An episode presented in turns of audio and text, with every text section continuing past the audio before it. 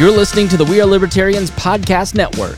Find all of our shows at WeareLibertarians.com. Welcome to We Are Libertarians Daily. I'm your host, Sarah Brady Wagner, here with my co host, Hody Johns. Hi. Today, we are going to talk about modern monetary theory. So, we all know and love the Federal Reserve. And this is really the way that our money system works based on the Federal Reserve and um, sovereign currencies in general. So, we're going to really dive into that and try and give a kind of an overview of a very complex uh, system of understanding how how our money even has value today. It's so hard to go about it on in podcast format or even in any type of audio, audio format because in all economic systems there's all kinds of equations but it's very easy to make it basic. I was very impressed by uh, you know Thomas Sowell has has a book called Basic Economics that he updates every so often, and he makes a point to recognize that economics is not necessarily currency, and you don't need graphs and equations because all it is talking about is how we exchange goods and how we value those goods. And I, so I always think it's funny. You can joke if you want to piss off an economist, you remind them it's a soft science. Yeah, just be like, yeah. Only the real the real mathematicians are using graphs. You guys are just uh, j- just more philosophers. Uh, that is a good way to irritate them. So economics is really just boils down to uh, an exchange between individual actors um, in a society, and those actors are sometimes individual people, sometimes uh, companies, but in this case, we're all bound together by one shared um, currency, which for the United States is U.S. dollars. Dollars So- and cents. So why why does our money have value, Hody? Uh, well, we are a fiat currency, which is one of those small but complicated words. It's a four-letter F word uh, to to all libertarians, and uh, it it actually doesn't. And it is we've been using funny money for a while, and all that means is that our currency is only valued by the value that we give it. Now, you may know pre-gold standard. Theoretically, you could take your dollar bill and turn it in for gold. However, I, uh, being the ever thinking economist, kind of think of that as really we only give gold the value that we ascribe to it as well. So it's hard to imagine a currency that isn't some type of fiat currency, if that makes sense to you. It does to me. I mean, anytime that we say something has value, it's only worth how much you can get from it, how much you can get from somebody else. So we can say, you know, peg. Uh, there are uh, economies that have actually pegged the value of their money to milk. Um, the idea just being you want something that you can guarantee everybody's always going to want. Um, with fiat systems, that just means everybody's going to want dollars. or at least that's what we hope. And so part of that is buying into it, which is really the most difficult hurdle to modern monetary theory for me is is saying, "Boy, we hope you still value this." So Well, to me, this is the answer to the age old libertarian question of um, why do we pay taxes? You know, the, the answer we hear a lot is you pay taxes is the price you pay to live in a civilized society. And my understanding of modern monetary theory leads me to the conclusion that taxes are the price that we pay for using dollars. Because under mon- modern monetary theory, or MMT, just shortened going forward, um, that's really one of the main functions that taxation serves is when you pay your taxes to the United States government, you have to use dollars. Even if you earn your money in a different currency, uh, even if it's now through Bitcoin, you still have to then um, turn those into dollars by whatever exchange rate you're able to get. And you have to pay your taxes in dollars, which allows the United States government two very important functions the Federal Reserve and the US Mint um, together are able to issue currency, and taxes are able to take that money out of the system.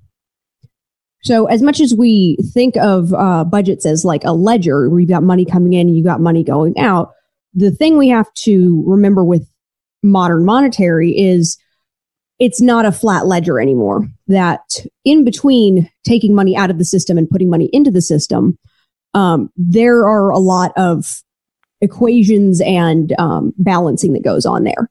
because your goal is not necessarily to have perfect one for one balance. That would just maintain the money supply um, and wouldn't necessarily stimulate the economy in the way that modern monetary policy tries to. Right. And the so here's the jump for modern monetary theory is what we the system we're under currently is we have a national income identity equation. And the identity is a lot like gender identity in that you can identify yourself. You say, This is how we value this. This is how we value that. And so what we did when we got off of the gold standard, and a lot of other countries did this at the same time as well. And there's a reason for that. Uh, but let me tell you what the equation is now. Basically, our GDP, which is our total stuff. That's what I always think about when people think about money. Like I have a lot of money. We really don't care about money. I mean, dollar bills are paper, right? But what we care about is the stuff that we get from money. So under our current equation and pre MMT equation, we say the GDP equals basically all spending consumer spending, government spending, investments, and our net exports. And so that just makes sense when you say, well, our stuff is equal to the amount that we spent. Now, that doesn't actually balance how like so before in a gold standard equation we gave the value to the dollar you'll notice values aren't actually in the equation anymore the only way we're actually limited into like inflating or overinflating the system is by other countries saying uh, I don't think your stuff is actually worth $7 million. Your loaves of bread are actually worth $7 million. And that's how you'll see uh, them really hurt themselves. Uh, modern monetary theory, MMT, changes that identity equation. So you it becomes government spending minus taxes equals savings minus investments and minus net exports. So then suddenly the way the dollar is balanced, the way your stuff is balanced, GDP is gone. It's not even in the equation anymore. It's just saying the government stuff that it spends is equal to the stuff that the people have and the stuff that they spend on. And that's how an MMT economist balances the new money system, which enables us to print and create deficits and not be worried about deficits. Yeah. So under this system, um, there's really no reason to worry about deficits because the only thing that could, um, I mean, there's no real idea of a bad fallout that could come from that. Now, that's not necessarily saying that that is, you know, the, the truth. That's kind of one of the difficult things when you're discussing economic theories. Um, again, being a soft science, there's not a whole lot you can necessarily prove. You, I mean, that's not how science works. You can't prove anything. You can only disprove things. So, um, this is the main reason why you have, especially on the left, um, it's really popular among progressives. Um, MMT is why we don't have to worry about the deficit. Why it's silly that people on the right are, um, you know, worried about the national debt at all, because according to this theory, it, it wouldn't matter. Uh, because the government's budget is not limited by taxation; it's only limited by how much it wants to spend. Right. And so you you, you kind of get the have your cake eat it too bit. I'm I am describing it as unbiased as we can. We'll get into our opinions I'm sure in a few minutes here on MMT. But I'm just trying to, you know, create like the groundwork so that people understand MMT, where they're coming from. It's different than Keynesian economics because Keynesian economics works in our current system, pre MMT, to say our debts aren't that big a deal because if you run up a credit card debt, unlike a credit card where you have to pay it in your lifetime, it gets passed on to your kids. And so as long as you don't inflate that credit card debt more than the population grows, you're going to be okay. So that's kind of the Keynesian way of saying that uh, that debt is okay or deficits Whereas, are okay. Under MMT, the big concern would be runaway inflation. So uh, the biggest worry would actually be that you would destroy your currency, in which case, theoretically, you could throw it away and create a new one because it's a fiat currency. Right. And you can throw off the the whole reason we have these income identity equations is to keep it, there's supposed to be a way to keep you honest, to keep your economy honest, to say, "Hey other countries, don't worry about our, our dollar because here's how we're keeping it all in check and all in balance." Otherwise people sell your debt, they don't do business with you. So it's really a way not it, it's a macroeconomic and it's an international macroeconomic for us to describe how we how we keep our our dollars in check, how we keep them balanced, how we make sure we don't overspend, underspend, how we can't just build a theme park in everybody's backyard and say, "Oh, don't worry about it, everything's fine." The income identity equation says, "Here's how we're making sure that our resources balance with our spending." So, um so how does this uh, work to people's advantage? What are, what is what is the um, good outcome of this theory that leads us to that has led economists then to say, you know, this is the way I think that our money system is working, um, and this is the outcome of that. Sure. So I think the biggest benefit in my opinion, and I'm going to turn around and ask you that same question. I think the big biggest benefit from what I have read of it is that the government, and and this may even appeal to some libertarians, although I'm I will get to later why definitely not all libertarians. But the government is actually limited to spending only 50% of what you're able to spend. And now that is a very expansive government compared to what we have now. Our government does not spend 50% of what we currently spend. So it would be a greater chunk. However, there's nothing under a central banking federal system that stops the government from spending 100% of the money it creates right now. And so if we balance this way, we have to say our people are in charge of spending 50% and our government's in charge of spending 50% as well. Um, it simplifies taxes a little bit because you can say, like the equation is the government spending minus taxes on the other side. Well, you can even make those taxes pretty close to zero and just run deficits because it's not really a matter of trying to get those back. You only have to get taxes. Uh, let's see, the number you have to subtract is uh, investments and exports. So taxes would become very low. It's just the government's keeping more of your money than what you're used to getting. So that's kind of and and the idea there is that well, I shouldn't say the idea. The benefit to the question that you asked is that the government then can spend more and do more, as well as be balanced by the people knowing how much they're going to be able to spend and receive as well. So, yeah, same question back to you. So, what I like about MMT is um, one, it requires you to really kind of take a different mindset on um, how you're thinking of our economy and the, the balances. But it also leads to you to realize that there are some ways that we are still functioning within our economy and treating it like we're working off of um, you know a hard currency something that's pegged to something that's finite whereas we're we're not.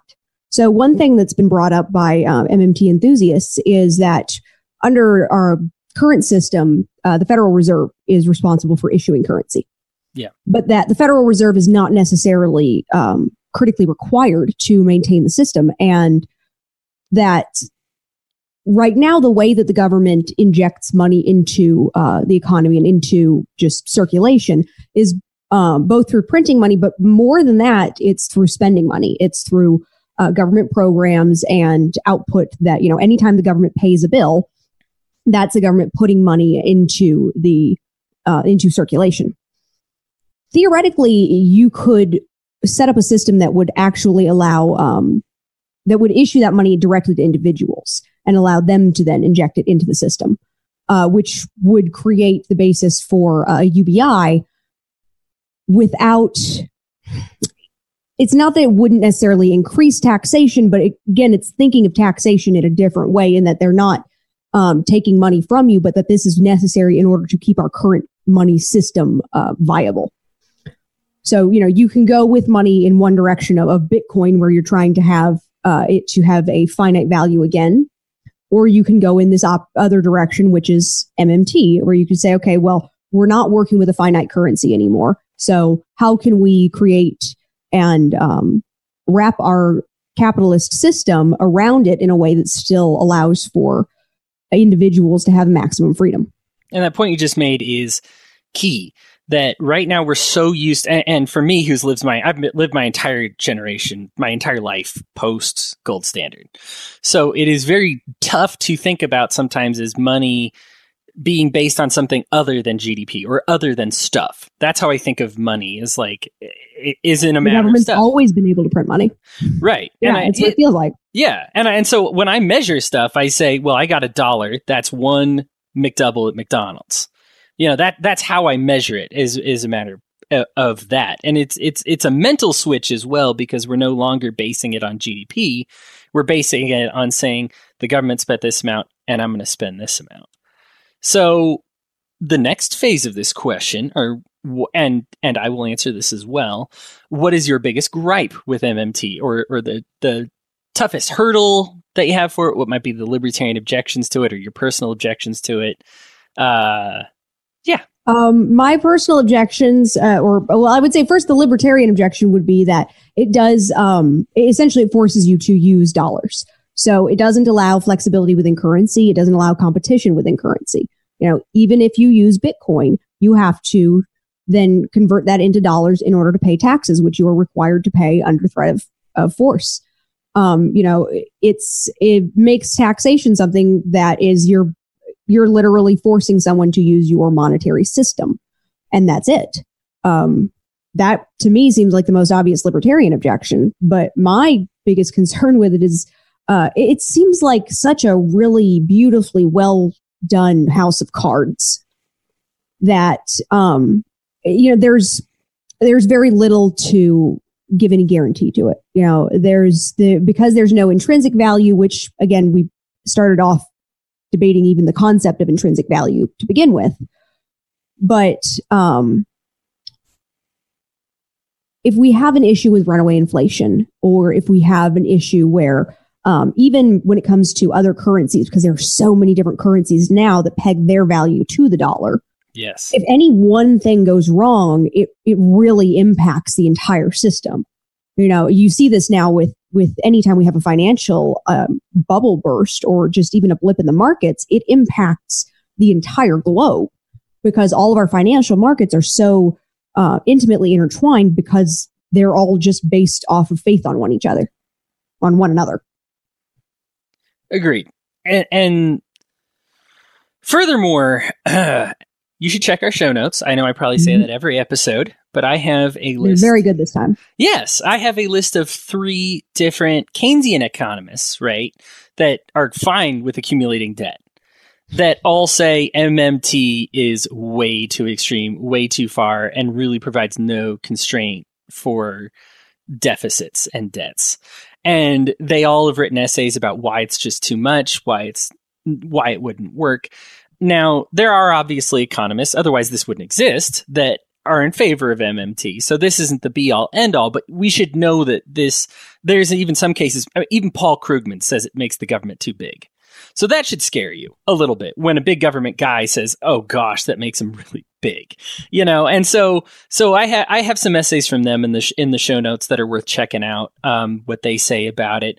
As far as my own personal issue, I think the single issue is much like the, the whole thing with national income identity is that it helps other countries say, okay, I believe that that keeps your dollar in check.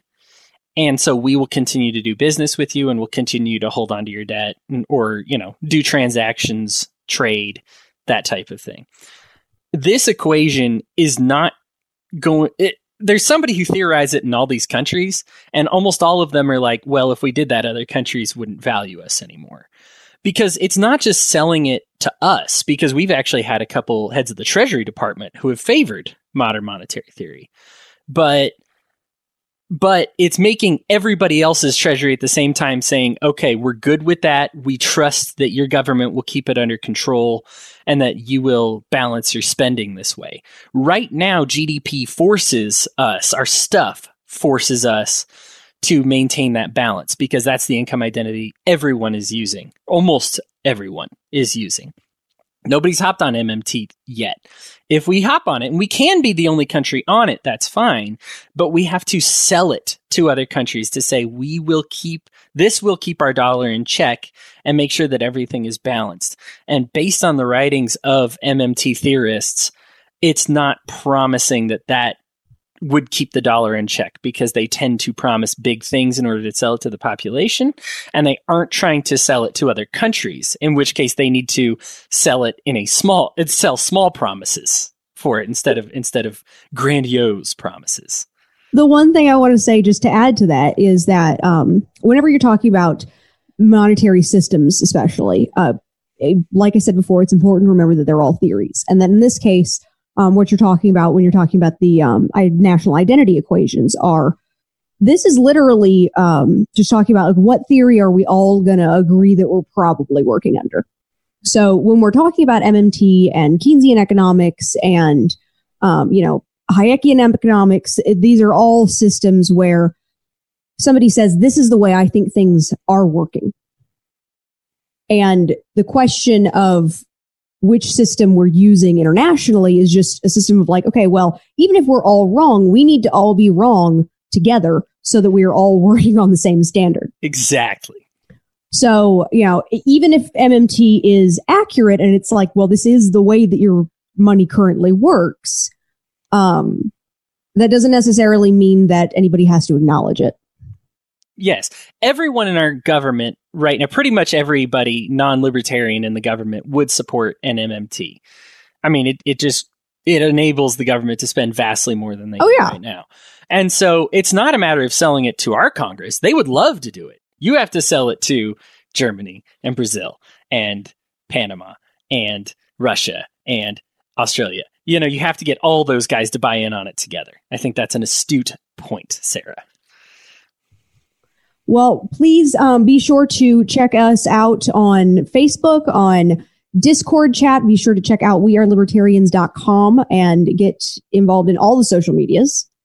Um, Hody, is there any last thoughts that you wanted to make sure to tell the listeners? Man, I think we covered most of it. I, I would. It's a know, complex subject. It's it's hard, like you said, it's hard to do kind of over audio. It is, but I think be broad with it. I think if you need to study, don't necessarily get tangled up in particulars. Um, I think allow yourself to be creative and flexible when you think about it, because a lot of these people who came up with this are are dealing with things that are actually quite simple. How much are we investing? How much are we saving? How much stuff do we have? And it's easy to apply difficult words to them. But ultimately, what they're dealing with is no different than what you're dealing with at a grocery store. You know, if you were trapped in a grocery store with 100 people to say, okay, we need to split up this food, you know, based on who can cook it, who can provide it, everything like that. It's it's something that you can theorize about in your head.